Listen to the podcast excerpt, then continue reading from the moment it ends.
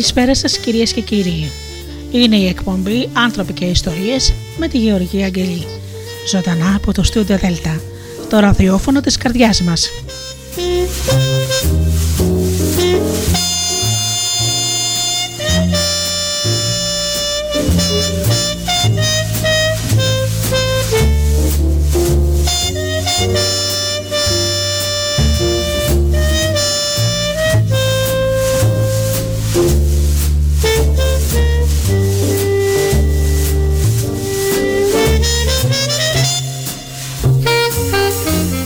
Καλησπέρα σας αγαπημένοι μου φίλοι.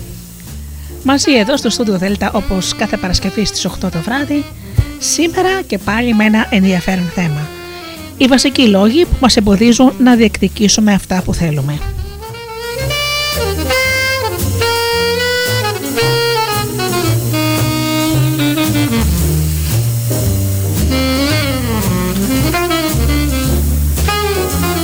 Καλωσορίσω όμως τους αγαπημένους μου φίλους, τους ανθρώπους που πληκτρολογούν www.studiodelta.gr και βρίσκονται εδώ μαζί μας στη σελίδα του σταθμού.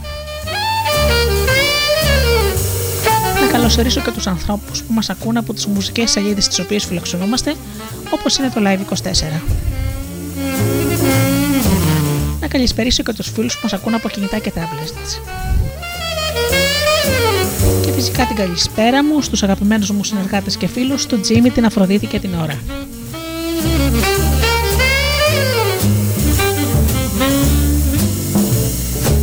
Ξεκινάμε με τραγουδάκια και αμέσως μετά με το θέμα μας.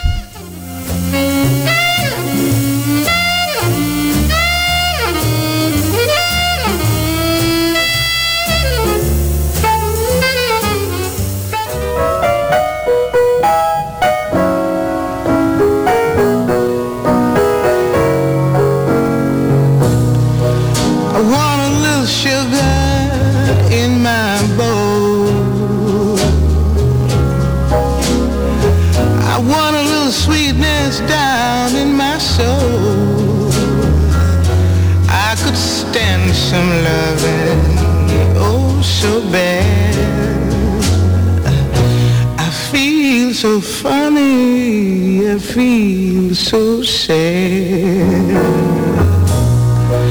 I want a little steam on my clothes. Maybe I can fix things up so they'll go. What's the matter, Daddy? Come on, save my soul in my bowl.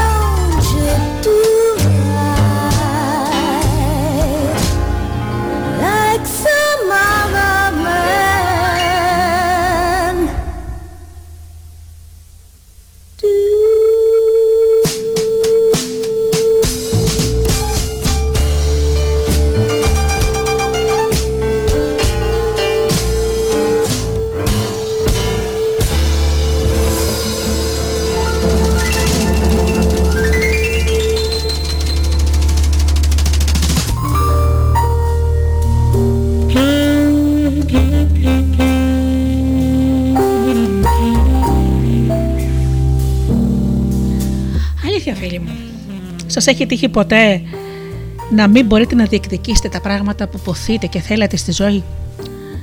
Νομίζω πως σε όλους μας τυχαίνει αυτό. Και είναι πολλοί οι λόγοι. Σήμερα λοιπόν θα προσπαθήσω να τους πω όλους.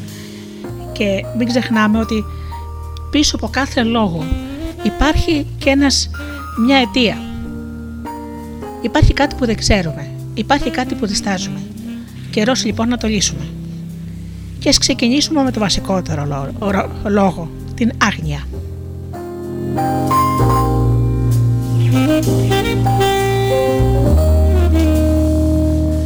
Σύμφωνα με κάποιο μύθο που αναφέρεται σε αρχαίους χρόνους, ένας απατεώνας έκλεψε ένα εξαιρετικό πανοφόρι. Το πανοφόρι ήταν φτιαγμένο από τα πιο φίνα υλικά, στολισμένο με ασημένια και χρυσά κουμπιά. Εξαιρετικό! Όταν ο κλέφτης επέστρεψε στους φίλους του, αφού είχε πουλήσει το πανοφόρι σε κάποιον έμπορο της αγοράς, ο πιο στενός από αυτούς τον ρώτησε τι τιμή έπιασε από την πώληση. Εκατό ασημένια νομίσματα, το αποκρίθηκε εκείνος.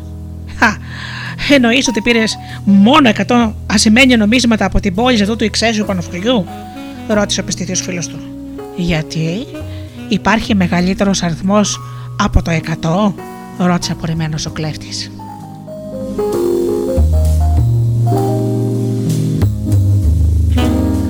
Βλέπετε λοιπόν, φίλοι μου, οι περισσότεροι άνθρωποι δεν ξέρουν τι να διεκδικήσουν. Είτε επειδή δεν ξέρουν τι τους αναλογεί, αφού δεν έχουν επαφή με το υποδιαπραγμάτευση αντικείμενο, είτε επειδή δεν είναι σε θέση να αξιολογήσουν τις πραγματικές ανάγκες και τις επιθυμίες τους. Σε ορισμένους, μάλιστα, η παράλυση είναι τόσο καταλητική, ώστε αγνοούν τους φυσικούς πόθους και τις πηγές επιθυμίας τους. Κυριολεκτικά δεν ξέρουν τι θέλουν. Οι περισσότεροι άνθρωποι δεν ξέρουν πώς να διεκδικήσουν, γιατί ποτέ δεν διδάχτηκαν τη τεχνική της διατύπωσης ενός σαφούς και ευκρινού αιτήματο. Και αυτό επειδή δεν γνώριζαν αυτή την αποτελεσματική επικοινωνική μέθοδο ούτε στο οικογενειακό, ούτε στο σχολικό, ούτε στο εργασιακό περιβάλλον όπου γαλουκίδηκαν. Πολλοί δεν ξέρουν από ποιον και πότε να ζητήσουν αυτό που θέλουν. Και αυτό επειδή κανείς τους δεν έμαθε να αναγνωρίζουν τις πιθανές προοπτικές επιτυχίε των, επιδέξ- των επιδιώξεών τους ή τα μέσα που πρέπει να επιστρατεύσουν για την επίτευξη του στόχου τους, που μπορεί να είναι ένας απλός εγκαλιασμός, μια σοφή συμβουλή ή μια απλή παραγγελία κάποιου πολλούμενου προϊόντος. και η συντριπτική πλειοψηφία των ανθρώπων αδυνατεί να διαβάσει τις άρετες νήξεις, τις αφανείς ενδείξεις που τους απευθύνουν οι άλλοι λέγοντάς τους. Είμαι μαζί σου προχώρα ή όχι τώρα δεν είναι κατάλληλη στιγμή. Ο Ραφ Ουάλντο Έμερσον είχε πει: Πάντα ο φόβος είναι απόρρια της άγνοιας.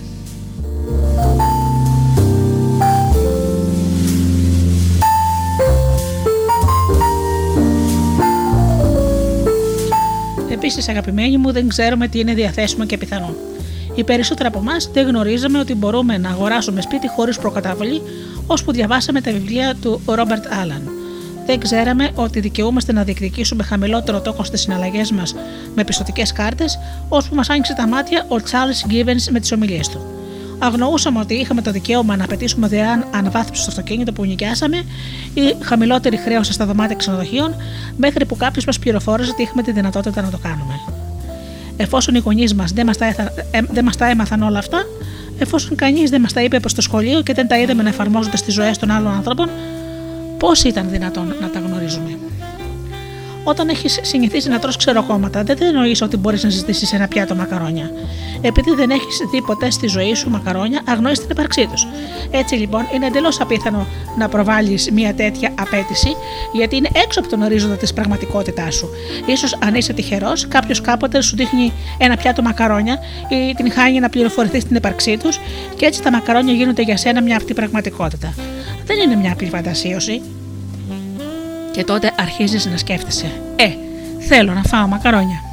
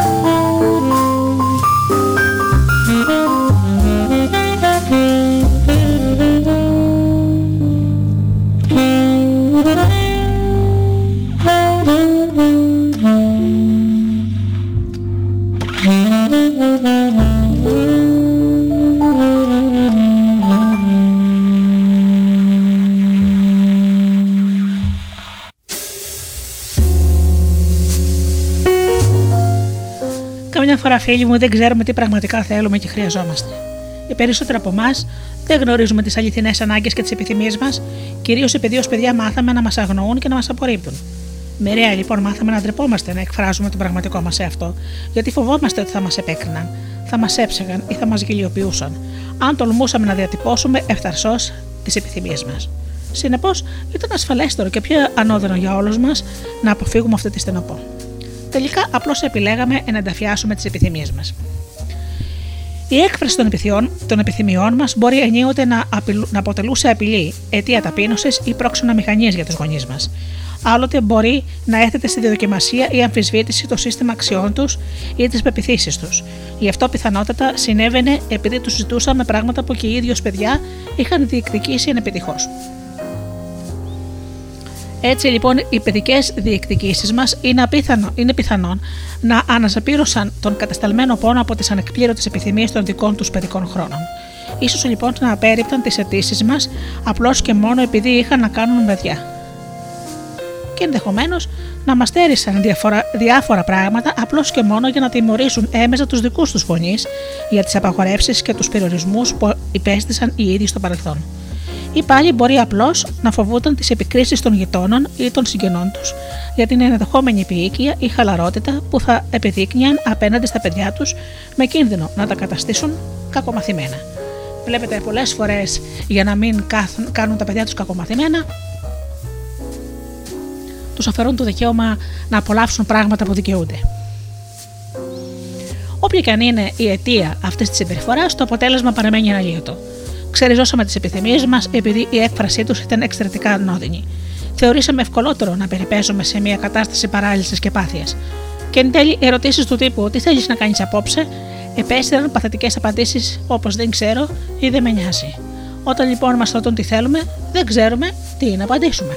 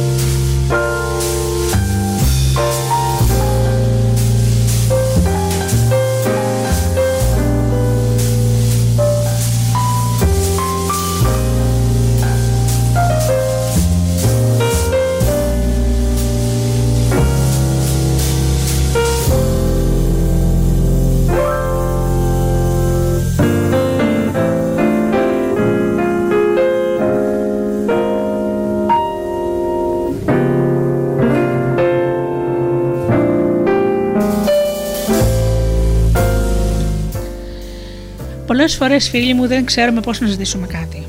Οι περισσότεροι δεν πήραμε από τα σπίτια μας σαφείς κατευθύνσεις ή ξεκάθαρες οδηγίες ως προς τον τρόπο που πρέπει να εκφράζουμε τις διεκδικήσεις μας.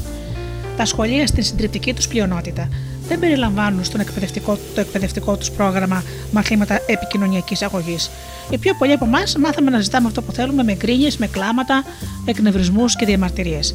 Γίναμε μάρτυρας και φορείς υπενιγμών, νήξεων και συγκεκριμένων παρεκκλήσεων, αλλά σπανιότατα βιώσαμε την εικόνα μιας ευθείας, απροκατάληπτης, αναργούς φύσης έκφρασης, κάποιες ανάγκες ή επιθυμίας. Αν πρέπει με κάτι τέτοιο, θα ήταν σαφώς ευκολότερα να το υιοθετήσουμε ή να το ενσωματώσουμε στον τρόπο ζωής μας και δεν είναι ότι μας απέτρεψε κανείς με λόγια να το κάνουμε. Φταίνε τα πρότυπα που έχουμε. Ο πατέρας μου, για παράδειγμα, δεν ζήτησε ποτέ τίποτα στη ζωή του. Τουλάχιστον δεν τον είδα εγώ να ζητάει. Με αυτόν τον τρόπο μεγάλωσα και φυσικά συμπέρανα ότι οι άντρες οφείλουν να είναι αυτάρκες και αυταξούσιοι, είπε ο Ρον Χάλνικ, συγγραφέα του βιβλίου Οικονομική Ανεξαρτησία, Ανεξαρτησία με 8 λεπτά την ημέρα. Από την άλλη, η Μπάρμπαρα Ντεάντζελη, δημιουργός του βιβλίου Δικαίωση της Αγάπης και συγγραφέας του βιβλίου Αληθινέ Στιγμές, είχε πει: Ω παιδί, ποτέ δεν είδα γυναίκα να εκφράζει τις επιθυμίες της. Η μητέρα μου δεν το έκανε ποτέ. Έτσι λοιπόν, στη διάρκεια των παιδικών μου χρόνων δεν είχα κανένα ισχυρό γυναικείο πρότυπο, δεδομένου ότι δεν υπήρχαν πολλές δυναμικές και πετυχημένε γυναίκες στο περιβάλλον.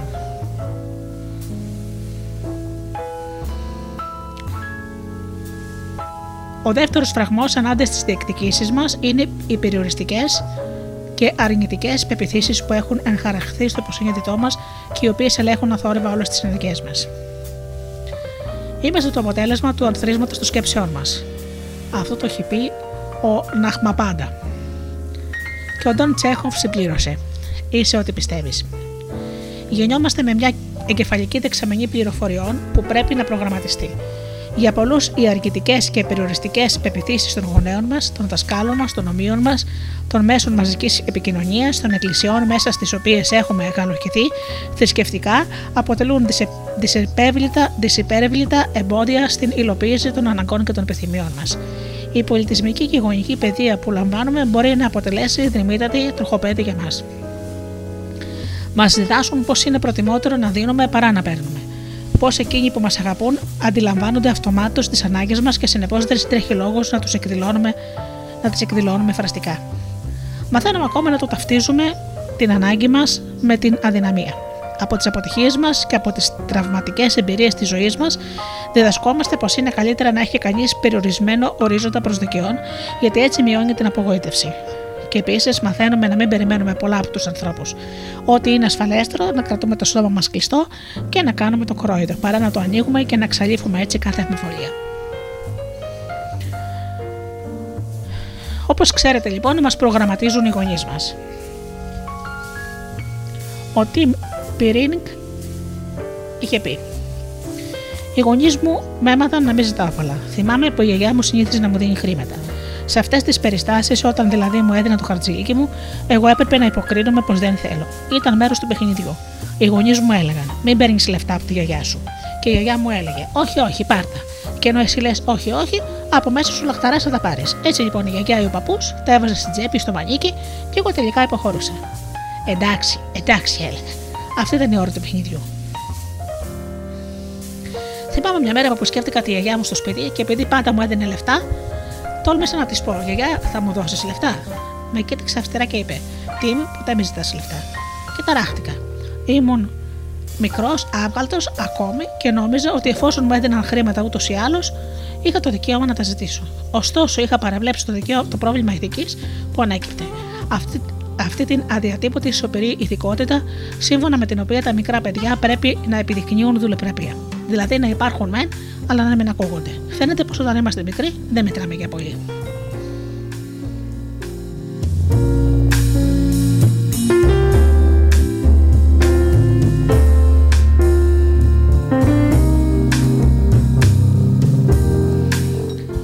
Πολύ τραφήκαμε σε περιβάλλοντα όπου οι μεγάλοι αγνούσαν τις ανάγκες μας, υποβάθμιζαν την σημασία των επιθυμιών μας ή μας περιγελούσαν. Δεν είχαμε περιθώρια εκλογής, δεν μας επιτρεπόταν να εκφράσουμε τις προτιμήσεις μας ούτε να εκδηλώσουμε τις επιθυμίες μας. Ήμασταν πολίτες δεύτερης κατηγορίας, όπως λένε, υποχρεωμένοι να τρώμε ό,τι μας έβαζαν στο πιάτο, να φοράμε το ρόχο που μα διάλεγαν οι γονείς μας και να μιλάμε μόνο όταν μας επέφταναν ερωτήσεις. Ρίξτε μια ματιά στις ακόλουθες φράσεις. Δεν σας φέρουν στο νου την περίοδο των παιδικών σας χρόνων, ή ακόμα χειρότερα τον τρόπο με τον οποίο φερόστε στα παιδιά σας. Πάμε να τις δούμε λοιπόν. Πάψε να με ζαλίζεις με τα κλαψορίσματα και τις ερωτήσεις του. Σταμάτα να ενοχλείς τη μητέρα σου. Άσε τη γιαγιά σου ήσυχη. Δεν θέλω να ξανακούσω λέξη γι' αυτό.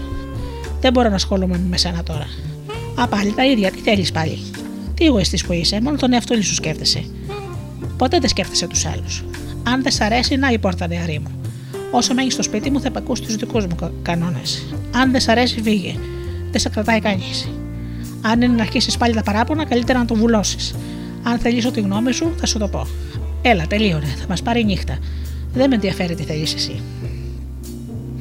Βούλωσε και κάνε αυτό που σου λένε.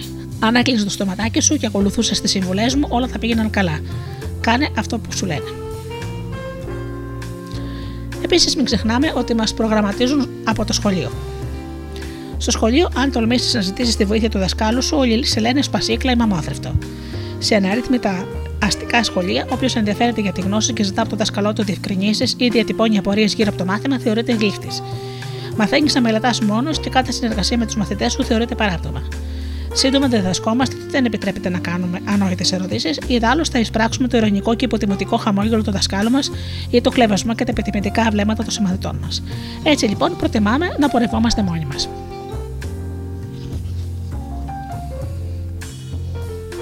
Πάμε να δούμε ένα απόσπασμα από το περισχολείο, ένα ποίημα που βρέθηκε στα χέρια μιας δασκάλας η οποία δίδασκε γλώσσα σε παιδιά γυμνασίου σε ένα σχολείο της Ρεγκίνα στο Σαστσουάν. Παρόλο που δεν είναι εξακριβωμένο αν το έγραψε πράγματι μαθητής που, που της το έδωσε, είναι ωστόσο γνωστό ότι το παιδί αυτοκτόνησε δύο εβδομάδες αργότερα. Του φαινόταν παράξιο το, το σχολείο. Καθόταν σε ένα τετράγωνο καστανόχρωμο θρανίο, απαράλλαχτο με όλα τα υπόλοιπα τετράγωνα καστανόχρωμα θρανία και σκεφτόταν πώς θα το προτιμούσε κόκκινο. Και το δωμάτιό του ήταν τετράγωνο και καστανόχρωμο, όπως και όλα τα άλλα, και επιπλέον ήταν μικρό και στενάχωρο και αποπνικτικό. Δεν του άρεσε να κρατά το μολύβι και την κοιμωλία με τον μπράτσο άκαμπτο και τα πόδια ανοιχτά μπροστά στον πίνακα, υπό το πιεστικό βλέμμα της δασκάλας του. Και ύστερα έπρεπε να γράφει αριθμούς. Και να πεις ότι τον ενδιαφέραν, όχι.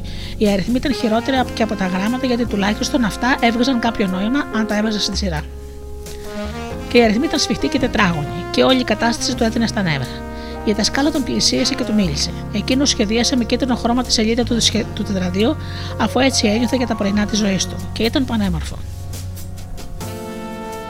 Η δασκάλα περιεργάστηκε τη ζωγραφιά. Τι είναι αυτό, ρώτησε. Δεν δοκιμάζεις καλύτερα να σχεδιάσεις κάτι σαν και αυτό που έφτιαξε ο Κέν, δεν είναι υπέροχο. Όλο ρωτήσει ήταν.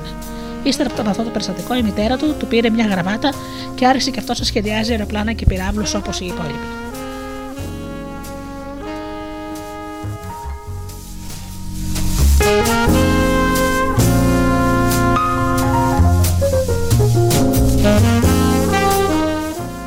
Μας προγραμματίζουν τα μέσα μαζικής επικοινωνίας. Έπειτα από πολύχρονη τηλεοπτική εμπειρία, όλοι καταλήγουμε στο συμπέρασμα ότι οι εθνικοί άντρες υποφέρουν σιωπηλά, είναι τα είδες, σκληροτράχυλοι και δεν εκφράζουν ποτέ τις αδυναμίες ή τις ενδόμαχες ανάγκες τους. Οι άντρες λοιπόν μαθαίνουν να εκτρέπουν την συναισθηματική δυσφορία τους και να καταστέλουν τις οδύνες, τις ανάγκες τους και τους πόθους τους. Αυτό το σκληρό πρότυπο που προωθείται μέσα από τα μέσα μαζικής επικοινωνίας εμποδίζει τους περισσότερους άντρες να στραφούν στους συνανθρώπους τους για βοήθεια ή υποστήριξη. Τα θρησκευτικά δόγματα, οι ιερείς και οι εφημέροι, οι τηλεοπτικοί ευαγγελιστές και η θρησκευτική γραμματεία επηρεάζουν τις αντιλήψεις μας περί επιθυμιών και καθαρίζουν τη στάση μας ως προς την ικανοποίησή τους. Είναι μεγαλύτερη ευλογία να δίνεις παρά να λαμβάνεις. Με μεγάλωσαν με τις προδιαγραφές Αγίου.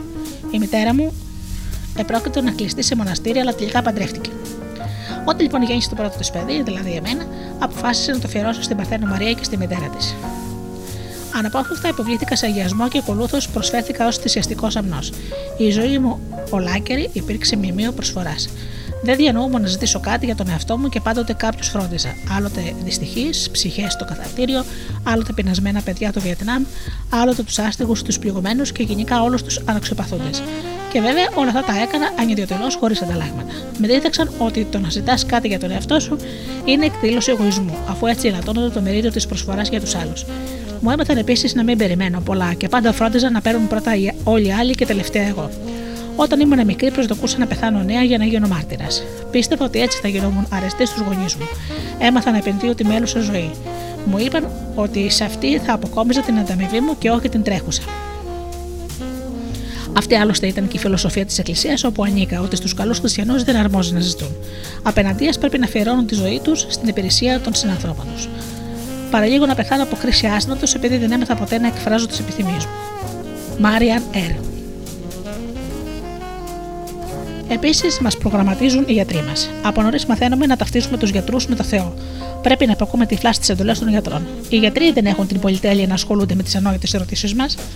Πρέπει συνεπώς να ακολουθούμε με τη σκεφτική ευλάδεια τις αγωγές τους.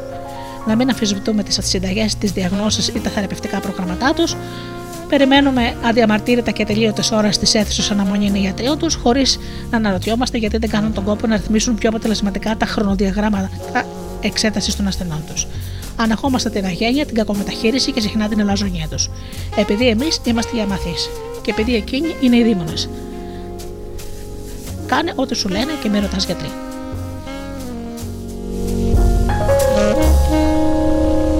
Ας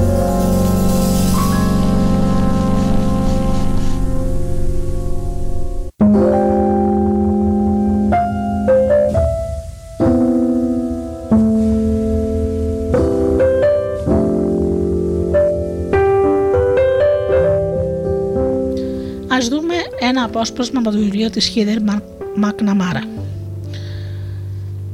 Προσφάτως, μια μητέρα έφερε το δίχρονο παιδάκι της στα επίκοντα περιστατικά. Το γοράκι ψινόταν από πυρετό. Είχε 40 βαθμούς θερμοκρασία. Τα μέλη του προσωπικού καθησύχασαν τη μητέρα λέγοντάς της ότι δεν υπήρχε λόγος ανησυχίας, αφού στην ηλικία του γιού της πολλά παιδιά εμφανίζουν κρούσματα υψηλού πυρετού. Και την προέτρεψαν να ζητήσει τη συμβουλή γιατρού μόνο αν ο πυρετός επέμενε και το επόμενο πρωί. Η γυναίκα επέστρεψε στο σπίτι της, αναστατωμένη βέβαια, αλλά σίγουρη πως δεν υπήρχε κίνδυνος για τη ζωή του παιδιού της, εφόσον είχε λάβει τη διαβεβαίωση επαγγελματιών νοσηλευτών. Φυσικά δεν μπήκε στη διαδικασία να προβεί σε περαιτέρω ερωτήσεις. Έμεινε άχρημη στο πλευρό του, στο πλευρό του γιού της όλη τη νύχτα και κατά τις 6 το πρωί παρατήρησε στο μπρατζάκι του παιδιού κάτι που έμοιαζε με μόλαπα. Ρίχνοντας με πιο προσεκτική ματιά, διαπίστωσε ότι οι μελανιές είχαν επεκταθεί σε ολόκληρο το κορμάκι του. Τρελή από ανησυχία, βούτυξε το μικρό και τον πήγε σε ένα άλλο νοσοκομείο. Εκεί του έκαναν λεπτομερή εξέταση και πληροφόρησαν τη μητέρα ότι το πολυαγαπημένο του αγοράκι μάλλον δεν θα έβγαζε τη νύχτα. Είχε υποστεί πνευμονική μηνυγκίτιδα, μια νόσο που προσβάλλει κατά κόρον τα παιδιά και που φυσικά είναι η άσεμη, αν και εφόσον διαγνωστεί έγκυρα. Κανείς δεν ξέρει αν το αγοράκι θα είχε επιζήσει.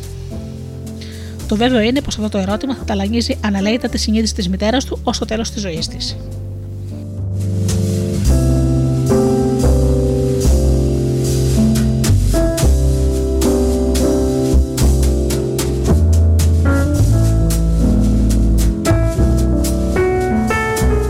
Από τις συνηθέστερες περιοριστικές πεπιθήσεις.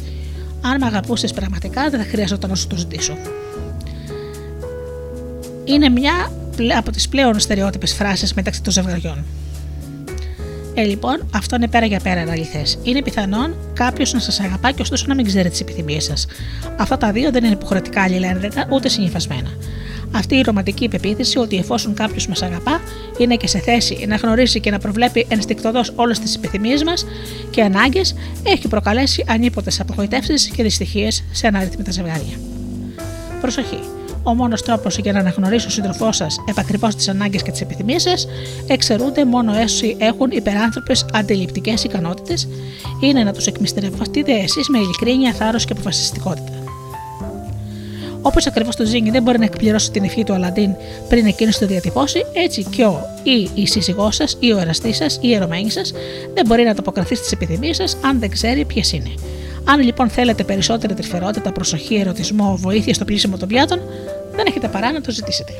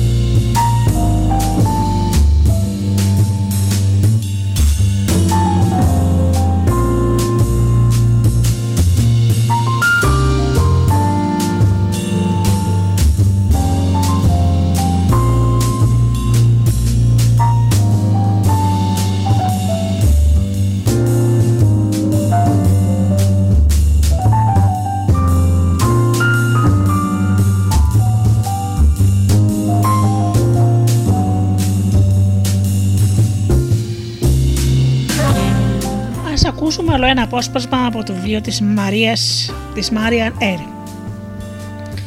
Επειδή ήμουν το μεγαλύτερο από τα 10 παιδιά μιας Ιρλανδικής καθολικής οικογένειας, έμαθα να είμαι υπεύθυνος από πολύ μικρή ηλικία. Όταν ήμουν 6 χρονών, η μητέρα μου με έβαλε μαζί με τις αδερφές μου στο οικογενειακό αυτοκίνητο προκειμένου να επισκεφτούμε τη θεία μας στο Βερμόντ. Εγώ καθόμουν στο πίσω κάθισμα μαζί με τις τρεις αδερφές μου. Η μικρότερη που ήταν μόλις δύο μηνών άρχισε να αντιμετωπίζει αναπνευστικά προβλήματα στη διάρκεια της διαδρομής. Είπα λοιπόν στη μητέρα μου να σταματήσει το αυτοκίνητο. Εκείνη δεν με άκουσα. Επέμενα. Κάτι τρέχει με την Ταϊάννα, είπα. Δεν ίδρυσε το αυτή τη, δεν έχει τίποτα, θα τη περάσει. Αυτό έλεγε πάντα όταν κάτι δεν πήγαινε καλά. Όταν φτάσαμε στο σπίτι της θείας, η Νταϊάννα είχε πεθάνει. Παρά τις προειδοποιήσεις της παρακλήσει μου να σταματήσει το αυτοκίνητο, να πάψει να σπέρνει κουτσούβελα, να πάψει επιτέλους να λαμβάνει υπόψη της τις απαγορεύσεις της Καθολικής Εκκλησίας σχετικά με τις αμβλώσεις, να κοιτάξει να συνεισφέρει να συνεφέρει τον πατέρα μου που φοροδοξούσε πάντα να κάνει τη μεγάλη ζωή, να με ακούσει, να με αγαπήσει, να με φροντίσει, να αφιερώσει χρόνο σε μένα, ποτέ δεν εισακούστηκα και ποτέ δεν έγινε το δικό μου. Κάποια στιγμή έπαψα να ζητάω. Λίγο αργότερα αντιμετώπισα κι εγώ αναπνευστικά προβλήματα. Προσβλήθηκα από άσθημα βαρύτερη μορφής. Χρειάστηκαν 10 χρόνια θεραπευτικής αγωγής για να απαλλαγώ από αυτό και να αρχίσω ξανά να εκφράζω τις επιθυμίες μου.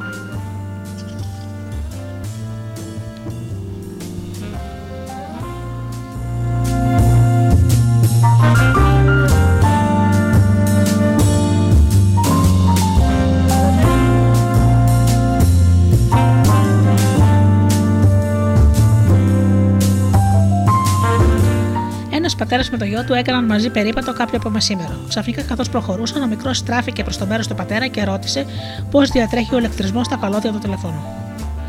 Δεν ξέρω, αποκρίθηκε εκείνος. Ποτέ δεν ασχολήθηκα ιδιαίτερα με τον ηλεκτρισμό. Λίγα τετράγωνα παρακάτω, ο μικρός ζήτησε να μάθει την προέλευση του κεραυνού και της αστραπής. Να σου πω την αλήθεια, απάντησε ο πατέρας. Ούτε και αυτό το ξέρω. Ποτέ δεν κατάλαβα πώς γίνονται αυτά τα πράγματα.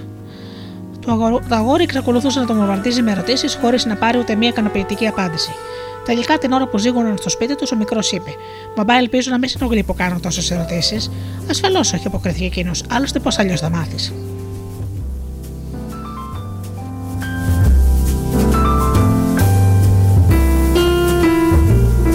Αργά ή γρήγορα, βέβαια, όταν ο πατέρας δίνει καμιά διαφωτιστική απάντηση, το παιδί πάβει να ρωτά.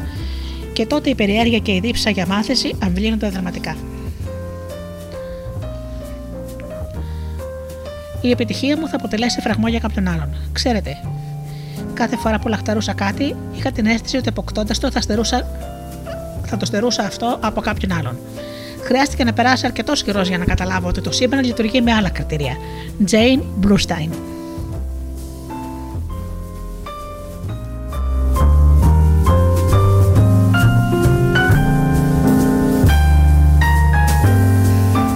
Η πλειονότητα των ανθρώπων πιστεύει πως δεν υπάρχει επαρκής χρόνος, χρήμα, τροφή και στοργία για τον, στον κόσμο μας. Θεωρούμε λοιπόν ότι αποκτώντας κάτι, μεριά θα το στερήσουμε από κάποιον άλλον. Γιατί η εκπλήρωση της δικής μας ανάγκης μειώνει τις πιθανότητες εκπλήρωσης της αντίστοιχης ανάγκης του κάποιου συνανθρώπου μας. Έτσι νομίζουμε και αυτό συμβαίνει επειδή φρονούμε ότι δεν υπάρχει αρκετή τροφή για να θρέψει όλους τους ανθρώπου και έτσι επιλέγουμε να μην καταναλώνουμε περισσότερα από όσα μας αναλογεί. Αναλόγω, προποθέτουμε ότι πρέπει να υπομένουμε στοικά τις αγκαρίες μιας ανιαρής εργασίας, επειδή θεωρούμε τυχερού τους εαυτούς μας που έχουμε έστω και αυτή τη δουλειά. Και φοβόμαστε ότι αν παρατηθούμε θα δυσκολευτούμε φάνταστα να βρούμε άλλη. Ο, Βενιαμίν, ο Βενιαμίν Φραγκλίνο είχε πει: Αν ο άνθρωπος κατόρθωνε να εκπληρώσει το ίμιση των ευχών του, αυτομάτως θα διπλασίαζε τα προβλήματά του. Να προσέχετε τι ζητάτε γιατί μπορείτε να το αποκτήσετε. Μία άλλη συμβουλή. Υπάρχει ένας ένας ιδιαίτερα διδεδομένο και δημοφιλή μύθος που λέει ότι αν αποκτήσουμε αυτό που θέλουμε, ενδέχεται να εγκλωβιστούμε, αφού υπάρχει πάντα κίνδυνος να μην μας αρέσει αυτό που εισπράξαμε. Από ποδιά μαθαίνουμε ότι τα δώρα, όπως και οι κούκλες, συνεπάγονται την ανάληψη ευθυνών εκ μέρους μας, αφού πρέπει να τα φροντίσουμε και προκειμένου να τις ταΐζουμε και να τις δίνουμε.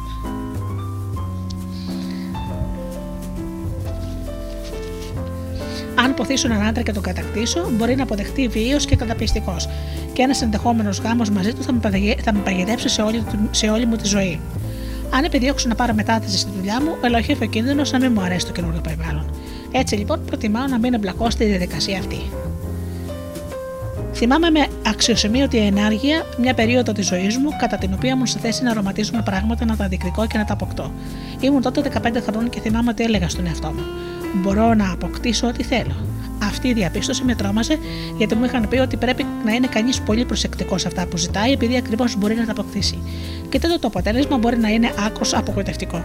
Έκτοτε ήμουν ιδιαίτερα επιφυλακτική και δίστασα να ζητήσω αυτό που ήθελα. Επειδή φοβόμουν ότι η εκπλήρωση της επιθυμίας μου θα αποδεικνυόταν κατώτερη των προσδοκιών μου. Γεγονός που θα με έκανε πολύ δυστυχισμένη, λέει σε κάποιο βιβλίο της E.K. Walburger.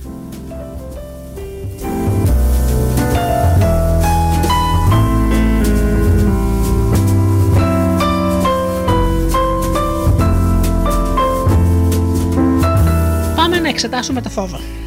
Ο φόβος είναι αποκλειστικό προνόμιο του μυαλού, περί θαυμάτων. Απόρρια των αρχιτικών οδυνηρών και επέσχε των εμπειριών της παιδικής μας ηλικίας είναι ο φόβος της συμμετοχής σε ομαδικές διαδικασίες, ο φόβος της επιδίωξης των αληθινών επιθυμιών και πόθων που τρέφουμε.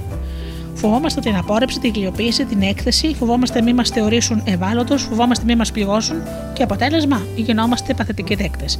Συμβιβαζόμαστε με λιγότερα από όσα αξίζουμε και παραμένουμε θεατές στη δυναμική πορεία άλλων ανθρώπων που αποκτούν αυτά που εμείς δεν τολμούμε να διεκδικήσουμε δεν έχουμε θάρρος να ζητήσουμε αυτά που θέλουμε και στερούμαστε την απαιτούμενη αυτοπιθαρχία για την ανάδειξη της δημιουργικότητάς μας. Καταλήγουμε να σπαταλάμε την ενεργητικότητά μας στην ενεργοποίηση ενός μηχανισμού προστασίας από επίφοβους και τρομερούς ανθρώπους που έχει πλάσει η φαντασία μας αντί να, τα, να τη χρησιμοποιούμε για την εκπλήρωση των αναγκών μας. Πάμε λοιπόν.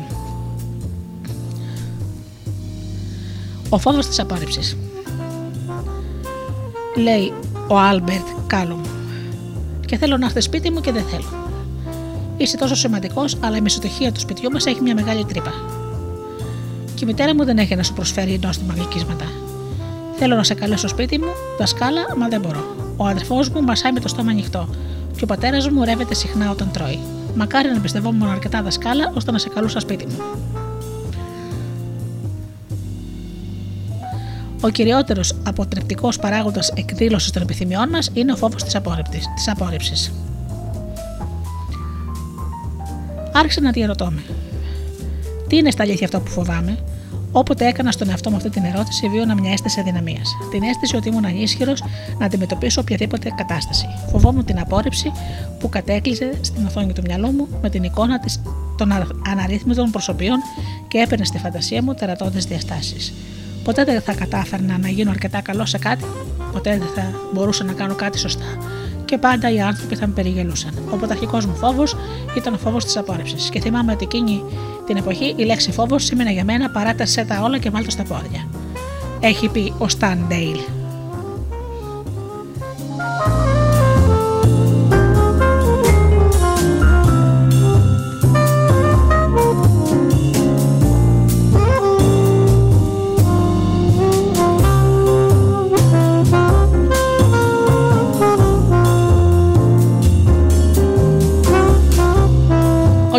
Τζον Τέιλορ πάλι έχει πει. Θυμάμαι στο γυμνάσιο που ήμουν για χρόνια τρελά ερωτευμένος με μια πανέμορφη συμμαθήτριά μου. Ήταν το πιο όμορφο και το πιο ενδιαφέρον κορίτσι στο σχολείο. Όταν την έβλεπα, ταραζόμουν τόσο που δεν μπορούσα να αρθρώσω λέξη. Δύο χρόνια αργότερα τη συνάντησα τυχαία στον δρόμο και μου είπε ότι έλειωνε και εκείνη για μένα και λαχταρούσε να της ζητήσω να βγούμε. Έχασα δύο ολόκληρα χρόνια από τη ζωή μου εξαιτίας του φόβου μου. Όταν τελικά της ζήτησα να βγούμε, μου είπε: το πρόβλημα με σας τους άντρες είναι ότι απορρίπτετε τον εαυτό σας πριν ακόμα σας απορρίψουμε εμείς. Λέτε όχι πριν κάνει πράξη αρνητική απάντηση από τη γυναίκα που ποθείτε. Θα έπρεπε να είστε πιο, πιο θαραλέοι. Και ο Μάικλ Έσε έχει πει: Η προοπτική των λιδωριών, του εξευτελισμού, της ταπείνωσης, η αίσθηση της ανεπάρκειας, όλα αυτά με έκαναν να πιστεύω ότι καμιά κοπέλα δεν θα δεχόταν να βγει μαζί μου. Νόμιζα ότι δεν ήμουν άξιος για καμία.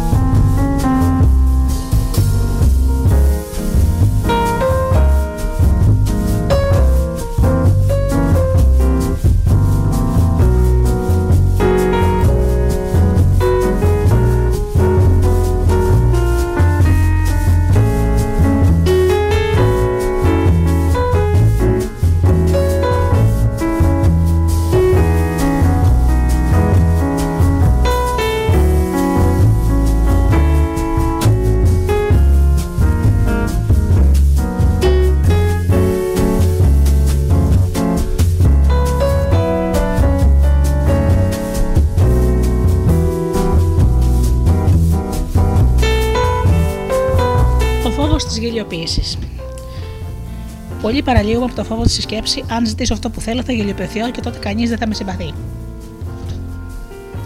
Λέει λοιπόν ο Τιμ Πίρινγκ.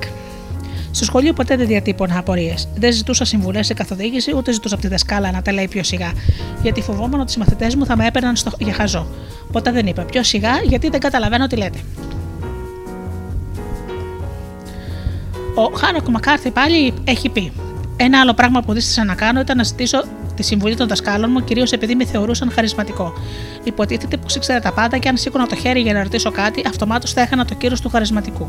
Αυτή η αιμονή μου κόστησε ακριβά στη διάρκεια των ακαδημαϊκών χρόνων μου, γιατί ποτέ δεν τολμούσα να ζητήσω διευκρινήσεις ή να εκφράσω απορίες.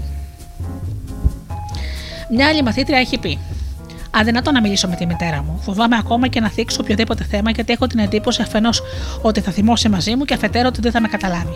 Διστάζω να ζητήσω τη βοήθεια από τους δασκάλους μου γιατί φοβάμαι πως θα με πάρουν για χαζή.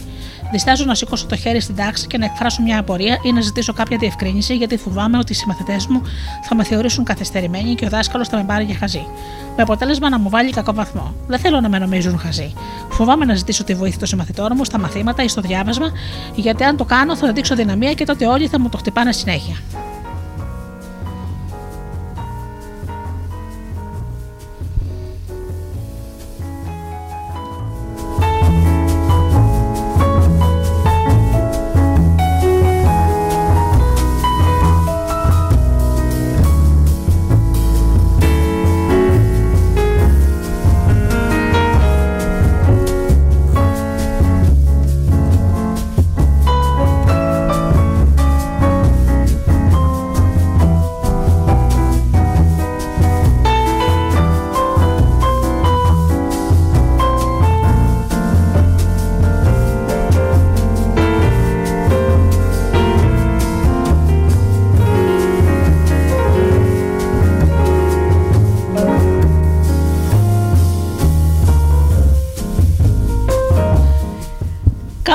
Έχει πει ο Τζακ Κάνφιλντ.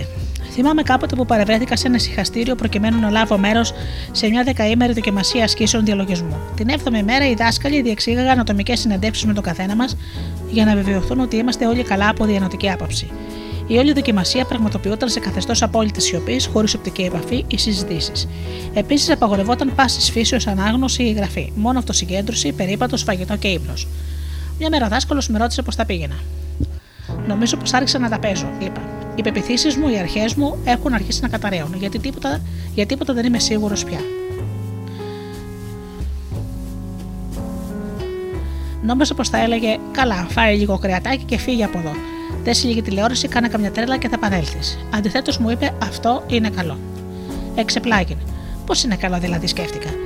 Και εκείνος συνέχισε. Ούτως ή άλλως στην πλειοψηφία τους οι πεπιθήσει σου είναι ασφαλμένε. Πρέπει να αποστραγγίξεις το είναι σου από το σύνολο των προγενέστερων αντιλήψεών σου, ώστε να μπορέσεις να σε λάβει με ενάρια τη δική μας πραγματικότητα.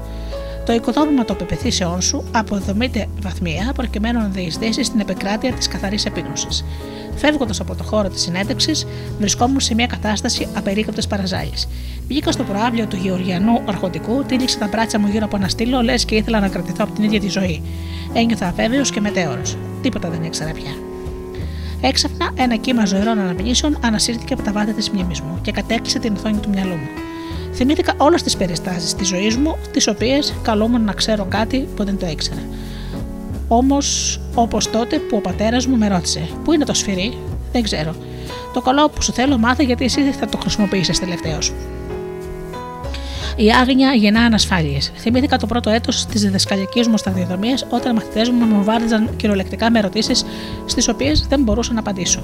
Και επειδή ένιωθα ανασφαλής που δεν είχα τις απαντήσεις, άρχισα να προσποιούμε, υποκρινόμουν ότι ήξερα, υποκρινόμουν ότι είχα διαβάσει βιβλία και που δεν είχα ανοίξει ποτέ. Γελούσα με αστεία που δεν καταλάβαινα, κατένευα συνενετικά, μονολότι, μολονότι ένιωθα χαμένος. Φοβόμουν να πω τι σημαίνει αυτή η λέξη ή μπορείς να, μου ξανα... να μου το ξαναπείς αυτό, δεν κατάλαβα.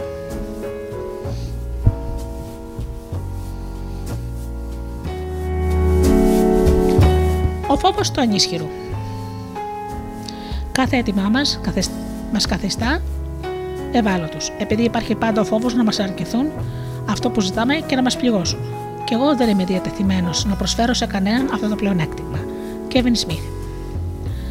Ο φόβος του εξευτελισμού. Όλοι έχουμε νιώσει τον εξευτελισμό, την αίσθηση, την αίσθηση της ταπείνωσης, της ντροπής ή της γελιοποίησης όταν είμαστε παιδιά. Συχνά απλές πράξεις όπως το σήκωμα του χεριού στην τάξη για να ζητήσουμε να πάμε τουαλέτα μπορεί να αποδεχτούν άποκρου εξευτελιστικέ εμπειρίες σε μερικά σχολεία. Ο φόβος της ποινής. Λέει ο Σταν Ντέιλ. Ήμουν από τους πιο φοβισμένους ανθρώπους του κόσμου. Η μητέρα μου με έδερνε όποτε ζητούσα κάτι. Μου έλεγε πάντα: Τι θα γίνει με σένα, ηλίθιος είσαι; Αυτή η αγαπημένη της φρα... ήταν η αγαπημένη της φράση. Με τιμηρούσε για ψήλο πίδημα. Ο πατέρας μου έλειπε μονίμως από το σπίτι και έτσι σπάνια είχα την ευκαιρία να απευθυνθώ σε αυτόν για τις ανάγκες μου. Αλλά και όταν το έκανα, φοβόμουν την αντίδρασή του. Έτρεμα στην ιδέα πως θα μου έλεγε όχι, όχι δεν γίνεται. Αυτή η άρνηση ήταν η πιο τρομακτική προοπτική για μένα, γιατί με αποστερούσε κάθε ίχνος θάρρος και μου έκουβε τα ύπατα. Τρόπος του λέγει. Κατά συνέπεια δυσκολευόμουν αφάνταστα να ζητήσω οτιδήποτε. Και δεν είχε σημασία τι ζητούσα, γιατί κάθε αίτημα εκλαμβανόταν σαν εκδήλωση εγωισμού, εγωπάθειας, εγωγεντρισμού όλων αυτών των αρνητικών ιδιωτήτων. Η λιτανία των προσπαθειών εκ μέρους των γονέων μου να αποτρέψουν κάθε λογική απέτησή μου ήταν κάτι παραπάνω από εμφανής. Έτσι λοιπόν κατέληγα στο συμπέρασμα πως ήταν προτιμότερο είτε να μην ζητήσω τίποτα, είτε να εκφράσω τη θέλησή μου με επενιγμούς και επεκφυγές παρά να διατυπώνω ευθέως τις επιθυμίες μου. Στα 8 της χρόνια η μητέρα μου ήταν ήδη δεξιοτέχνη στο βιολί. Εκείνη την εποχή ζούσα στη Ρωσία. Μια νύχτα που έκανε εξάσκηση εν ώψη κάποιες συναυλίες, ο μεθύστηκα πατέρας της άρπαξε το βιολί και το πέταξε στον τοίχο κάνοντάς το χίλια κομμάτια. Η μητέρα μου ένιωσε κάτι να σπάει μέσα της και την ίδια στιγμή πήρε την απόφαση να μισεί όλα τα αρσενικά του κόσμου. 20 χρόνια αργότερα, όταν έγινε πια μητέρα και υποτίθεται ότι έπρεπε να φροντίζει τα παιδιά και τους σύζυγό της, δεν ήταν σε θέση να νιώσει την παραμικρή στοργή για τα μέλη της οικογένειάς της. Γιατί το πληγωμένο παιδί που έκρυβε μέσα της εξακολουθούσε να κραυγάζει, να κλωτσά, να μείνει σε κακή και να μισεί όλους τους άντρες. Συμπεριλαμβανομένου και μου του ίδιου τους πλάχνου.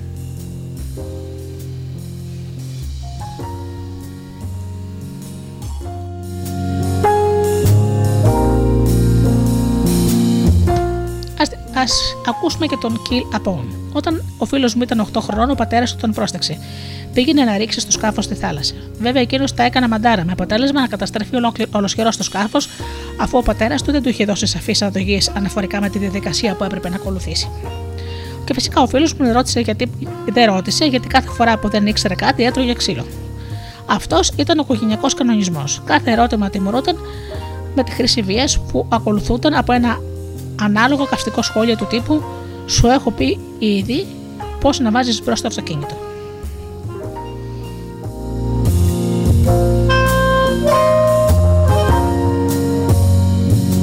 Ο φόβος της εγκατάλειψης. Από τα μικρά του οι γυναίκες μαθαίνουν ότι η εκδήλωση επιθυμιών, αναγκών και πόθων είναι αποκλειστικά ανητρικό προνόμιο. Είναι μια στάση επιθετική, όχι παθητική, μην είσαι πιεστική ούτε πολύ απαιτητική. Δεν είναι σωστό για μια γυναίκα ούτε γενικό, όλοι σε λένε σκύλα και καταστροφέα των άντρων.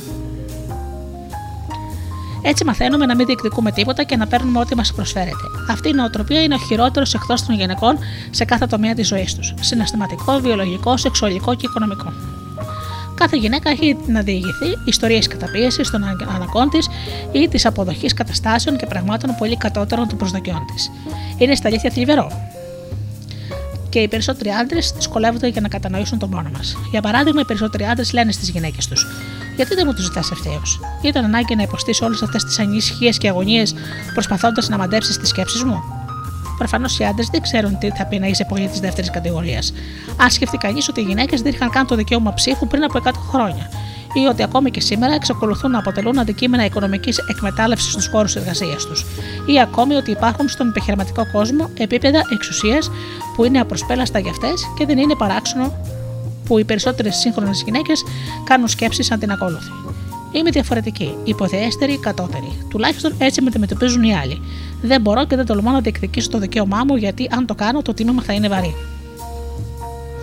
Όταν λοιπόν τα συλλογίζεις όλα αυτά και σκέφτεσαι πώς να πεις στον άντρα σου θέλω να μου δίνεις περισσότερη σημασία, νιώθεις ένα κόμπο να σου φράζει το λαιμό. Όσο χειραφετημένη, δυναμική, δυνατή, επιθετική, εξωστρεφής κι αν είσαι. Έχουν προηγηθεί χιλιάδες χρόνια προγραμματισμού εσωτερικών φωνών που κραυγάζουν. Όχι να μην το πεις αυτό. Αν το πεις, θα σε πετάξει με τις κλωτσές έξω από τη σπηλιά και θα σε φάνε ηλίκη. Μην ξεχνάς ότι οι αναρρύθμιτες γυναίκες είναι έξω ικανές να σε αντικαταστήσουν.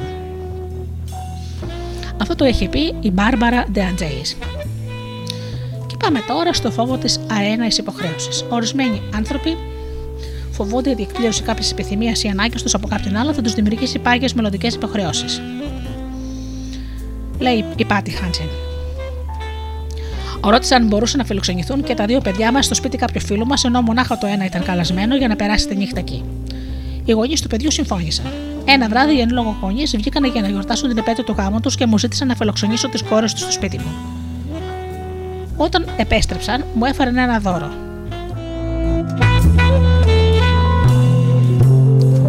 Τώρα νιώθω υποχρεωμένος να του ανταποδώσω το δώρο και φοβάμαι πως έτσι θα προκαλέσω ένα φαύλο κύκλο, αφού και εκείνοι θα νιώσουν την υποχρέωση να προσφέρουν ξανά κάποιο δώρο και ούτω καθεξής.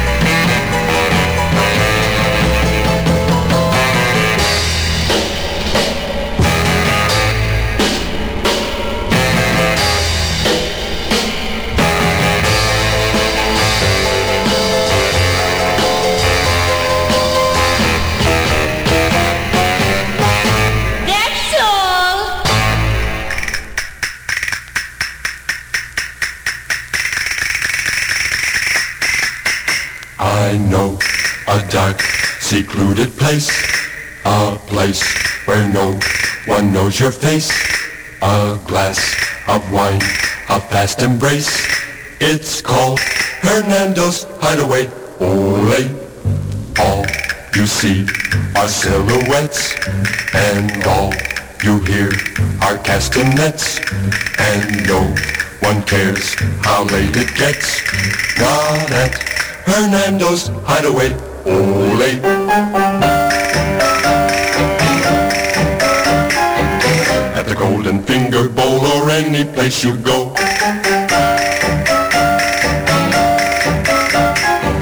You will meet your Uncle Max and everyone you know.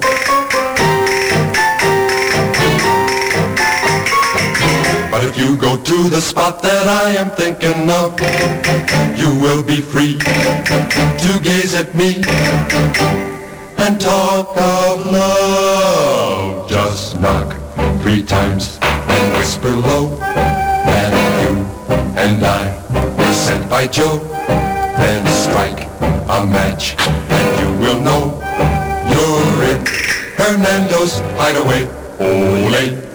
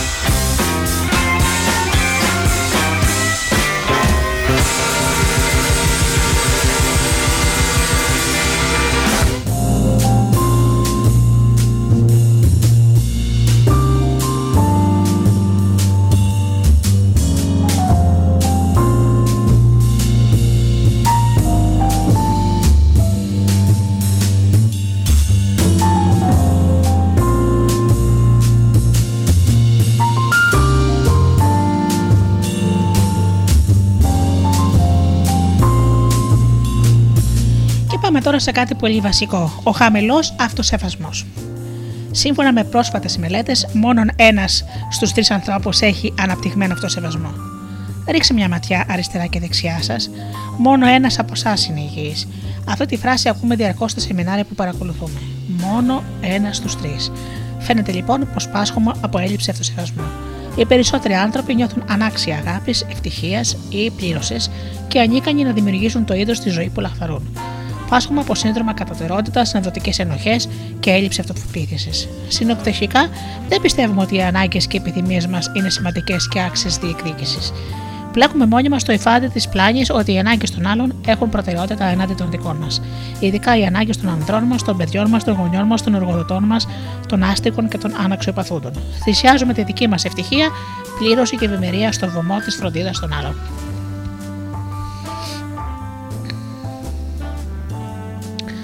Λέει λοιπόν η Μπάρμπαρα Ντεαντζέλης. Κατά το παρελθόν, όποιος με συμπαθούσε γινόταν αυτομάτως φίλος μου. Απλώς και μόνο επειδή με ήθελε. Ποτέ δεν αναρωτιόμουν μήπως αξίζω κάτι παραπάνω ή τι θέλω πραγματικά. Μπα, το μόνο που σκεφτόμουν ήταν Αχ, τι ωραία, αυτός ο άνθρωπος θέλει να είναι μαζί μου. Αυτή η νοοτροπία υπήρξε γεννησιουργός αιτία των περισσότερων από τους γάμους που έκανα, διοδοχικά και αλλεπάλληλα όταν ήμουν μεταξύ 20 και 30 ετών. Όταν ο πρώτος μου άντρας ζήτησε το χέρι μου, δεν ήμουν καν σίγουρη ότι τον αγαπούσα. Δεν πήγα καν στον κόπο να σκεφτώ αν ήταν ο κατάλληλος άνθρωπος για μένα. Ποτέ δεν έμπαινα σε τέτοιες λεπτομέρειες. Μου αρκούσε που κάποιος ήθελε να είναι μαζί μου. Στη δουλειά προσλάμβανα ανθρώπους απλώς και μόνο επειδή ήθελα να βρίσκονται κοντά μου. Ποτέ δεν διερωτήθηκα. Είναι ικανοί, είναι έξυπνοι, είναι κατάλληλοι για τη δουλειά. Μου κάνουν, μου αρέσουν σαν άνθρωποι. Το μόνο που λάμβανα υπόψη με τον μη ήθελαν εκείνοι. Και αυτή η τακτική επέφερε στη ζωή μου ανίποτε οδύνε και δυστυχίες.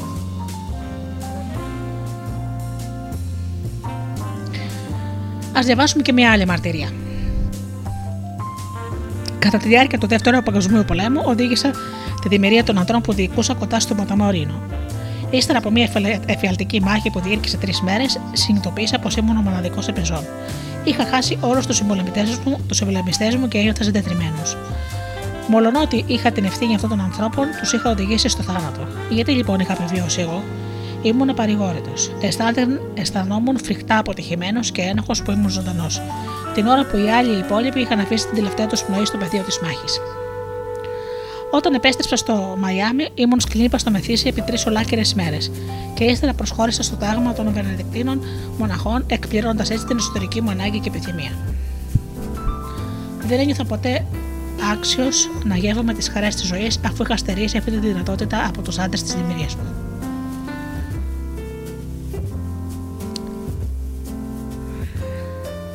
Diane Λούμαν. Πιστεύω πως ο φόβος της αναξιοσύνης συνιστά το ύψιστο εμπόδιο που αποτρέπει τους ανθρώπους να εκφράζουν τις επιθυμίες τους. Όταν ξέρω ότι αξίζω, είναι εύκολο να διεκδικήσω αυτό που θέλω.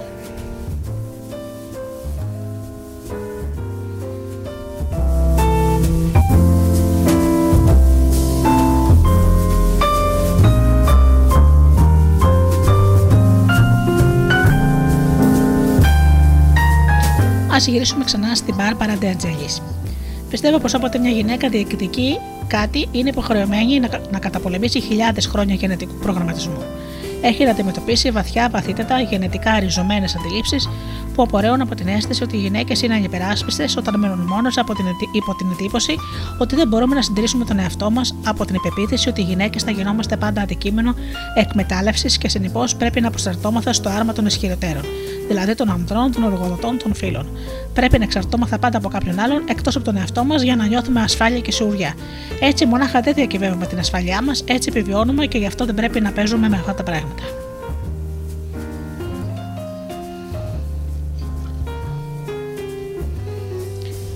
Οι Αφροαμερικανές έχουν δεκαπαταπλάσιες πιθανότητες να κολλήσουν AIDS από τις λευκές συμπατριώτησές τους. Κατά τη διεξαγωγή αυτής της έρευνας, με υποκείμενο τον Αμερικάνικο πληθυσμό, καταδείχθηκε περίτρανα ο σύνδεσμο που υπάρχει ανάμεσα στην αξιολόγηση του εαυτού μας και στο αίσθηκτο της φροντίδας του. Μια γυναίκα ρωτήθηκε αν χρησιμοποιεί αδιακρίτω προφυλακτικός στις σεξουαλικές της επαφές. Η απάντηση ήταν αρκετική. Ισχυρίστηκε πως στην παρούσα, στην παρούσα σχέση της με τον ερωτικό της σύντροφο δίσταζε να ζητήσει τη χρήση προφυλακτικού, γιατί ό,τι και αν είχε εκείνος, συμπεριλαμβανομένης και μιας ενδεχόμενης αφροδισιακή και σεξουαλικά μεταδοτικής νόσου, ήταν διατεθειμένη να το μοιραστεί μαζί του. Κατά συνέπεια, για τη συγκεκριμένη γυναίκα, η εμπλοκή της σε αυτή τη σχέση είναι σημαντικότερη από την ίδια της τη ζωή. Ένας δεύτερος πρόσθετος παράγοντας είναι ο φόβος. Δεν ήθελε να του ζητήσει να κάνει κάτι που θα προστάτευε την ίδια, πιθανώς γιατί κάτι τέτοιο τον στενοχωρούσε και θα τον εξαγρίωνε. Κάποια από τις συμμετέχουσες στην έρευνα, μια σαραντάρα ξέσπασε σε λιγμού κατά τη διάρκεια της συνέντευξης. Όταν ρωτήθηκε γιατί κλαίει, είπε: Είναι η πρώτη φορά στη ζωή μου που κάποιος ενδιαφέρεται για τη γνώμη μου. Προφανώς τα δάκρυά της ήταν απόρροια της ευγνωμοσύνης που ένιωθε. Στο κάτω-κάτω, 40 χρόνια περιφρόνησης είναι πολλά. Φρανκ Τσικόνε.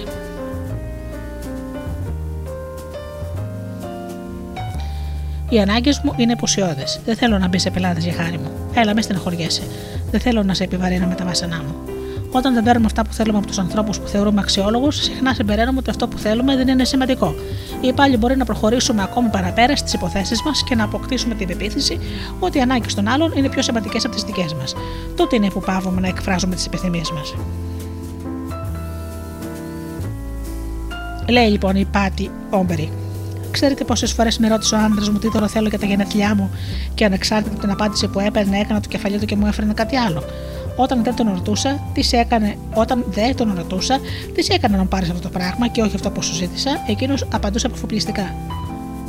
Νόμιζα πως αυτό που σου πήρα θα ήταν πιο χρήσιμο για σένα. Α ακούσουμε τώρα και την μαρτυρία της Jane Bluestein.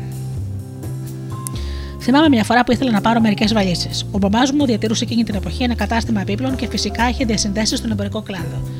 Με ρώτησε λοιπόν τι είδους βαλίτσες προτιμούσα. Το είπα πως ήθελα ένα σετ γαλάζιων αποσκευών μιας συγκεκριμένης μάρκας.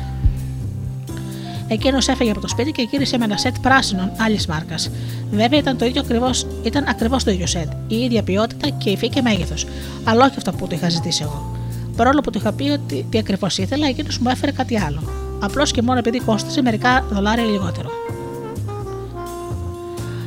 Όταν του είπα ήταν πολύ ευγενικό εκ μέρους σου, αλλά εγώ ζήτησα το γαλάζιο σετ. Εκείνος το έριξε στο κυρίμα.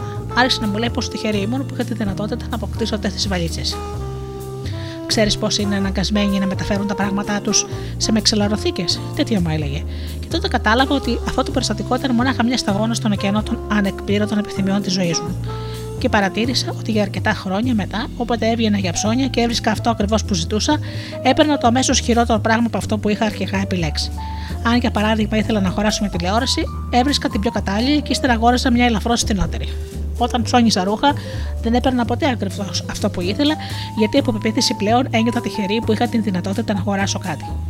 Ένας από τους θεμελιώδεις κανόνες της οικογένειας ήταν ο, ο εξής: Μην απαιτείς. Προσπαθώντας να ανοιχνεύσω την προσέλευση αυτού του κανόνα, την προέλευση αυτού του κανόνα, κατέληξε στο συμπέρασμα ότι πήγαζε από τη φτώχεια που είχαν βιώσει οι γονείς μου στη διάρκεια των παιδικών τους χρόνων. Γι' αυτό πίστευαν ότι έπρεπε να θεωρώ τον εαυτό μου τυχερό που μπορούσα να έχω, τα πράγματα, να έχω πράγματα δικά μου. Είσαι τυχερή που δεν πήρες κάτι χειρότερο. Είσαι τυχερή γι' αυτό. Είσαι τυχερή για εκείνο, έπρεπε να χαίρεσαι πού.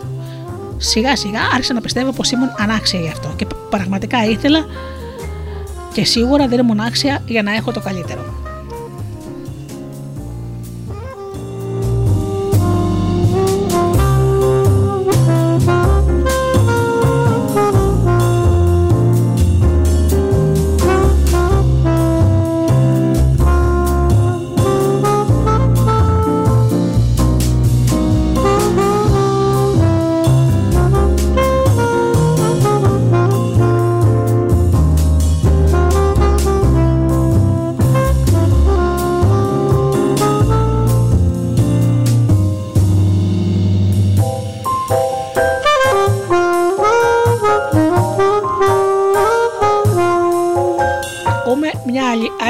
Μαρτυρία της Μπάρμπαρα Ντατζέλη.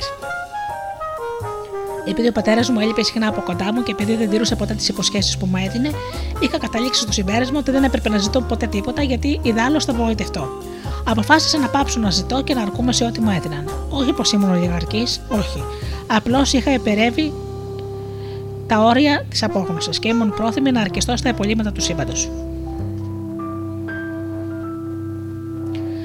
Θυμάμαι την πρώτη φορά που σκόπευα να ζητήσω 500 δολάρια ως αμοιβή για κάποιο λόγο που είχα εκφωνήσει. Κυριολεκτικά χρειάστηκε να πιω αρκετά ποτήρι για νερό γιατί το στόμα μου είχε στεγνώξει από την αγωνία. Η γυναίκα που με είχε προσλάβει είπε: Εντάξει, είμαστε σύμφωνοι. Εγώ έμενα εμπρόθετη. Τότε εκείνη μου είπε: Δεν περίμενες να αποδεχτώ το ποσό, έτσι δεν είναι; Και εγώ σκέφτηκα. Καλά, ανοιχτό βιβλίο είναι η σκέψη μου. Αλλά δεν πρόλαβα να πω τίποτα γιατί η γυναίκα πρόσθεσε. Τα αξίζει τα 500 δολάρια. Ο φόβος ότι η απόρριψη θα επιβεβαιώσει κάποια ριζωμένη βαθιά πεποίθηση για τον εαυτό μου είναι κάτι που συμβαίνει σε πολλούς ανθρώπους. Και μην ξεχνάς ότι η ζωή βρίσκει τρόπους να ενισχύει τις χειρότερες εκτιμήσεις για τον εαυτό σου.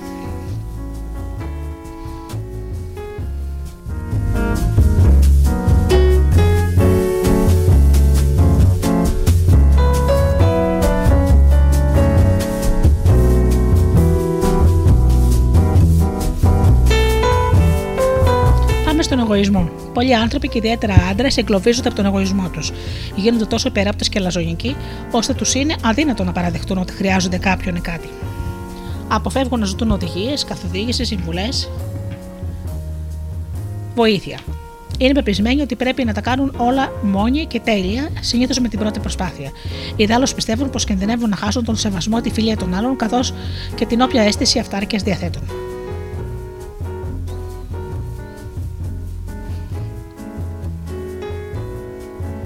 Απεχθάνομαι να ζητώ οδηγίε στον δρόμο, λέει ο Τζεφ Όρμπερι. Είναι σαν να ομολογώ ότι δεν ξέρω τι μου γίνεται. Και νομίζω πως αν συνεχίσω να οδηγώ ψάχνοντας, θα βρω κα- κάποια στιγμή τον προορισμό μου.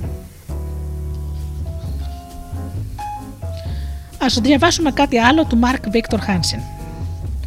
Κάποτε είχα πάει με την οικογένειά μου διακοπές στη Σεντόνα της Αριζόνα και αποφασίσαμε να πάμε για υπασία. Τηλεφώνησα λοιπόν στους τάβλους για να κάνω κρατήσεις και να ζητήσω πληροφορίες για τη διαδρομή που έπρεπε να ακολουθήσουμε. Δυστυχώς όμως οι οδηγίες που μου έδωσαν ήταν ασαφείς. Παρ' όλα αυτά, εγώ θεώρησα πως δεν θα είχα πρόβλημα να βρω το μέρος. Στη διαδρομή και όταν βρισκόμαστε στα προάστια της πόλης, η γυναίκα μου πρότεινε να σταματήσω το αυτοκίνητο στην άκρη του δρόμου και να τηλεφωνήσω ξανά στους τάβλους για περιττέρω διευκρινήσεις. Αν το έκανα αυτό, θα έδινα την εντύπωση του αδύναμου και ανίκανου ανθρώπου. Γι' αυτό προτίμησα να μην αγ- να αγνοήσω το συμβουλή της. Ύστερα από αρκετά χιλιόμετρα οδήγησης, η γυναίκα μου άρχισε να δυσφορεί. Εγώ είχα στρεμάνει την προσοχή μου στον δρόμο ψάχνοντας την πινακίδα που μου είχαν περιγράψει. Κάποια στιγμή εμφανίστηκε μπροστά μου στην αριστερή πλευρά του δρόμου, όμως και όχι στη δεξιά όπως μου είχαν πει από τους τάβλους. Πήρα, μπήκα στον παράδρομο και σταμάτησα μπροστά σε ένα μικρό οίκημα. Στο προάβλιό του εργαζόταν ένας άνθρωπος που κάτι σφυρελετούσε με μια βαριά. Σε αυτόν απευθύνθηκα χωρίς το αποτέλεσμα, αφού όμως δεν ήξερε λέξη αγγλικά. Τελικά, κούτσα, κουτσά στραβά, μπορέσαμε να συνεννοηθούμε με νοήματα. Του έδειξα αρκετά περιστατικά ότι έψαχνα για τα άλογα, και εκείνος έκανε ένα νεύμα προς την κατεύθυνση που έπρεπε, που έπρεπε να ακολουθήσω.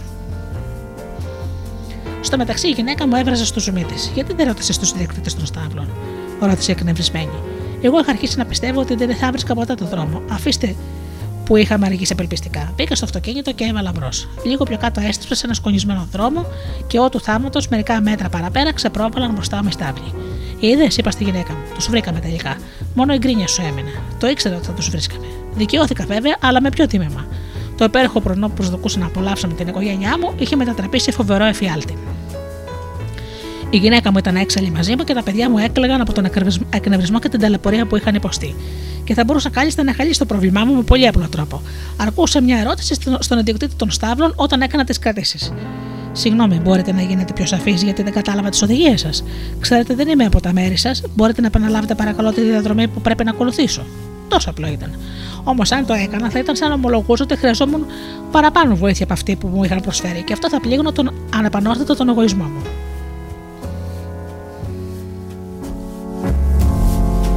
Και όπως λέει μια δανέζικη παροιμία, είναι προτιμότερο να επαναλάβεις μια ερώτηση παρά να χάσεις τον δρόμο σου.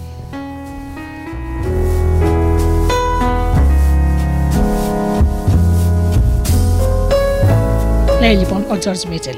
Υποθέτω πως δεν μου αρέσει ιδιαίτερα να ζητάω. Είμαι άντρας, πρώην περσοναύτη, ψηλός, δυνατός και εύρωστος σωματικά και συχνά λοιπόν πιάνω τον εαυτό μου να σκέφτεται δεν χρειάζομαι τη βοήθεια κανενό. Κατά το πρότυπο των περισσότερων ανθρώπων προτιμώ να δίνω παρά να παίρνω. Κυρίως επειδή δεν μου αρέσει να υποχρεώνομαι. Είχα την ατυχία να υποστώ σοβαρότατα εγκαύματα. Τεσσεράμισι χρόνια αργότερα το κορμί μου παρέλυσε. Προφανώς εξαιτίας της παράλυσης η περιβόητα αυτάρκειά μου πήγε περίπατο. Πήγε περίπατο. Σε πολλά καθημερινά πράγματα εξαρτιόμουν αποκλειστικά από τους άλλους. Υπήρξε για μένα εξαιρετικά δύσκολο να δεχτώ ότι δεν μπορούσα πια να κάνω ακόμα και τα πιο απλά πράγματα. Νομίζω πως οι άνθρωποι αρέσκονται να βοηθούν τους ανθρώπους τους με ειδικές ανάγκες. Αυτό που δεν είναι σε θέση να αντιληφθούν είναι το βαθμό αναλευθερίας που συνεπάγεται αυτή η κατάσταση για τον συνάνθρωπό τους, στον οποίο συχνά δεν δίνεται ευκαιρία να φέρει εις πέρας κάποιο έργο, ενώ οι δυνάμεις του το επιτρέπουν. Αν λοιπόν λέτε, αν θέλετε τη συμβουλή μου, σας προτείνω πρώτα να βλέπετε, να ρωτάτε, να ακούτε και ύστερα να προσφέρετε τη βοήθειά σας. Α πάμε και στη μαρτυρία του Steve Parker. Πριν από 7 χρόνια άνοιξε ένα μικρό εστιατόριο που ωστόσο δεν πήγε και πολύ καλά και δύο χρόνια αργότερα αναγκάστηκα να κηρύξω πτώχευση. Βλέπετε, δεν μπόρεσα να το διακοσμήσω όπως ήθελα, ούτε είχα τα απαιτούμενα κεφάλαια για να το διαφημίσω. Εκ των υστέρων, φαντάζομαι πως θα μπορούσα να ζητήσω τη συντροφή του πατέρα μου, αλλά δυστυχώς με απέτρεψαν ο εγωισμός και η περηφάνεια μου. Ήθελα να αποδείξω ότι μπορούσα να τα καταφέρω μόνος μου. Αλλά το μόνο που κατάφερα να αποδείξω τελικά ήταν πως χρειαζόμουν περισσότερη βοήθεια από όσοι τόλμησα να ζητήσω. Η Μπάρμπαρα Ταντζέλη λέει: Συνήθως όταν οι άντρες χρειάζονται βοήθεια ή συμπαράσταση, μπαίνεις στη μέση ο εγωισμός και τους το αποτρέπει. Γιατί έχουν μάθει πως πρέπει να τα έχουν όλα και να είναι αυτάρκης, αυτεξούσιοι και δυνατοί. Συνεπώς, κάθε έκκληση για βοήθεια προποθέτει ανάγκη. Κάθε ανάγκη συνεπάγεται αδυναμία και κάθε αδυναμία θέτει σε αμφισβήτηση τον ανδρισμό τους. Επομένως, όποιος ζητά δεν είναι άντρας. Ο Χάνοκ Μακάρθι μας αφηγείται έναν έκδοτο που συνήθιζε να λέει η μητέρα του. Τον έκδοτο αυτό αποκαλύπτει το μέγεθος του φόβου που νιώθαμε όταν ζητάμε κάτι. Γιατί ζητώντας, νομίζουμε πως εκθέτουμε όρια, τα όρια των αδυναμιών μας. Ένας ηλικιωμένος κύριος στέκεται στην ουρά του λεωφορείου και ακριβώς πίσω του βρίσκεται ένας νεαρός. Με συγχωρείτε, του λέει ο νεαρός, μήπως έχετε φωτιά; Ο γυρίο κύριος απαντά ενοχλημένος: Όχι, δεν έχω. Ο νεαρός σκέφτεται: Καλά, δεν σε είπαμε και καμπούρι, και παίρνει τελικά τη φωτιά κάποιου άλλου. Λίγο λεπτά αργότερα, ο ηλικιωμένος ανάβει τσιγάρο. Ο νεαρός στρέφεται προς το μέρος του και του λέει: Ε, φίλε, γιατί μου είπες πως δεν έχεις φωτιά προηγουμένως; Και ο ηλικιωμένος απαντά: Κοίτα, αν σου είχα δώσει φωτιά θα είχαμε πιάσει κουβέντα. Αν πιάναμε κουβέντα, το πιθανότερο είναι πως θα καθόμαστε πλάι-πλάι στο λεωφορείο. Αν συνέβαινε αυτό, θα συνεχίζαμε την κουβέντα σε όλη τη διαδρομή. Και επειδή φαίνεσαι εντάξει τύπος, δεν αποκλείεται να σε συμπαθούσε. Άρα είναι πιθανό να σου ζητούσα να κατέβεις στην ίδια στάση με μένα και να έρθεις στο σπίτι μου για φαγητό. Αν ερχόσουν να δεπίσει στο σπίτι μου, αναπόφευκτα θα γνώριζε την κόρη μου. Και αν γνώριζε την κόρη μου, υπήρχε το ενδεχόμενο να αρχίσει να βγαίνει μαζί της. Και αν βγαίνετε, ποιος θα ξέρει τι θα γινόταν. Το ένα φέρνει το άλλο και ύστερα από λίγο καιρό θα παντρευόσασταν. Και εγώ δεν προτίθεμαι να δώσω την κόρη μου σε κάποιον που δεν έχει ούτε τη δυνατότητα να αγοράσει ένα αναπτήρα. Προγραμματιζόμαστε από τον εγωισμό λοιπόν.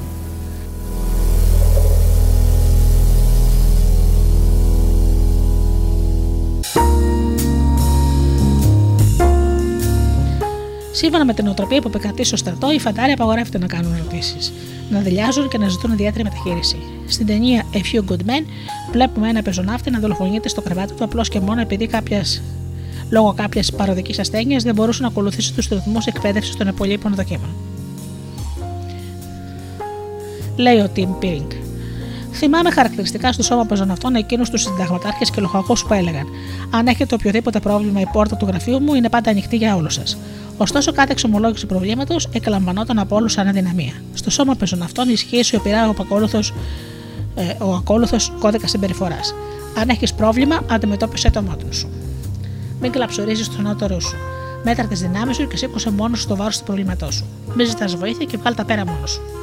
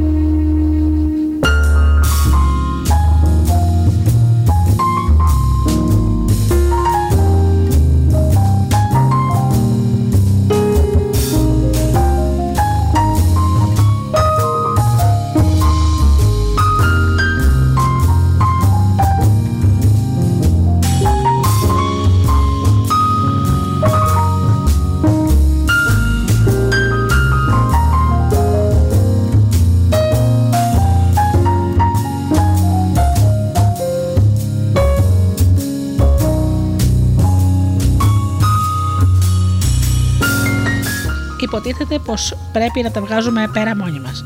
Αυτή η αντίληψη ότι πρέπει να τα βγάλουμε πέρα μόνοι μας είναι αναπόσπαστο κομμάτι της νοοτροπίας που μας διέπει όταν, για παράδειγμα, αγοράζουμε ένα καινούριο βίντεο. Υποτίθεται ότι πρέπει να το συνδέσουμε στη τηλεόραση και να το ρυθμίσουμε χωρίς τη συνδρομή των χειριδίου χρήσεως. Και μόνο όταν βρεθούμε σε αδιέξοδο, καταδεχόμαστε να ρίξουμε μια ματιά στο πολύτιμο αυτό βοήθημα. Γιατί θα ρείτε αν αποσβήνει αρρύθμιστη η ένδειξη της ώρας σε όλα σχεδόν τα βίντεο που έχετε δει, επειδή δεν παίρνουμε καν στον κόπο να συμβουλευτούμε το εγχειρίδιο για την απαιτούμενη ρύθμιση. Αλλά και στη σύνδεση των προσωπικών υπολογιστών μας, σπανίως συμβουλευόμαστε το εγχειρίδιο. Καταφεύγουμε σε αυτό μονάχα ως έσχατη λύση. Είμαστε μοναχικοί και αυτάρκε ψευτομάστορες, εκπαιδευόμενοι να επομένουμε σιωπηρά το δεινά μας μέχρι το τέλος. Αυτή η πεποίθηση διαποτίσει σε τέτοιο βαθμό την νοοτροπία μας, ώστε η έκκληση για συναισθηματική ή ψυχολογική βοήθεια να θεωρείται πράξη επιλήψιμης σε ποικίλου τομείς της κοινωνικής μας ζωής. Το γεγονός ότι ο γερουσιαστής Τόμα Ίγκλτον από το Μιζούρι διανοήθηκε κάποτε να ζητήσει τη συνδρομή επαγγελματία ψυχοθεραπευτή για κάποιο οξύτατο προσωπικό του πρόβλημα, ξεσήκωσε τόσο κατακραυγή, ώστε ο άνθρωπος υποχρεώθηκε να αποστείλει την υποψηφιότητά του για την αντιπροεδρία στις εκλογές του 1972.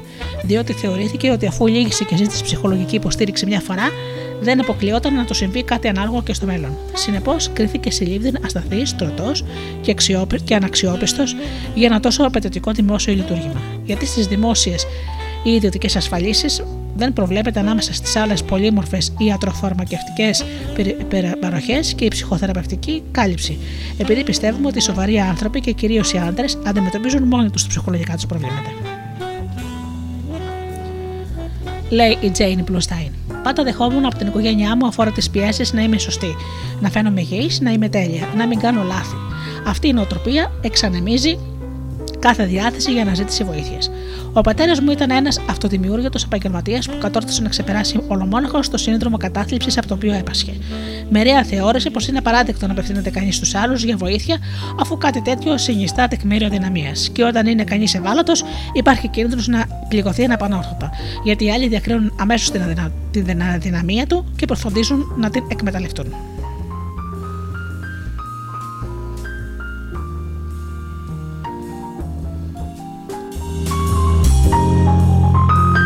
Νομίζω πως κάπως έτσι σκέφτεται πολλοί κόσμος.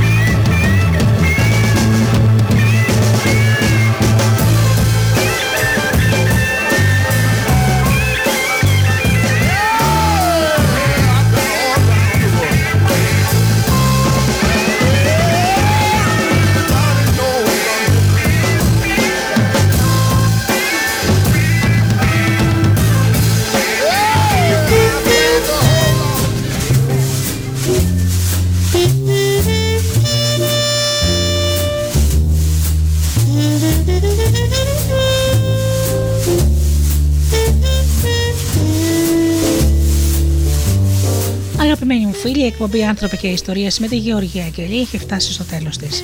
Σας ευχαριστώ θερμά για αυτές τις δύο ώρες που ήμασταν εδώ μαζί στο στούντιο Δελτά. Ανανεώνω το ραντεβού μας για την επόμενη Παρασκευή στις 8 όπως πάντα. Και όσο τε φίλοι μου, εύχομαι να είστε καλά, να περνάτε καλά και αγαπήστε τον άνθρωπο που βλέπετε κάθε μέρα στο καθρέφτη. Καλό σας βράδυ.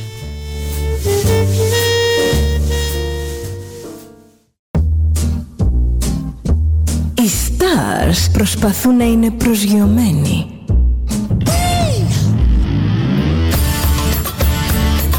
Ένα star είναι συνέχεια στον αέρα.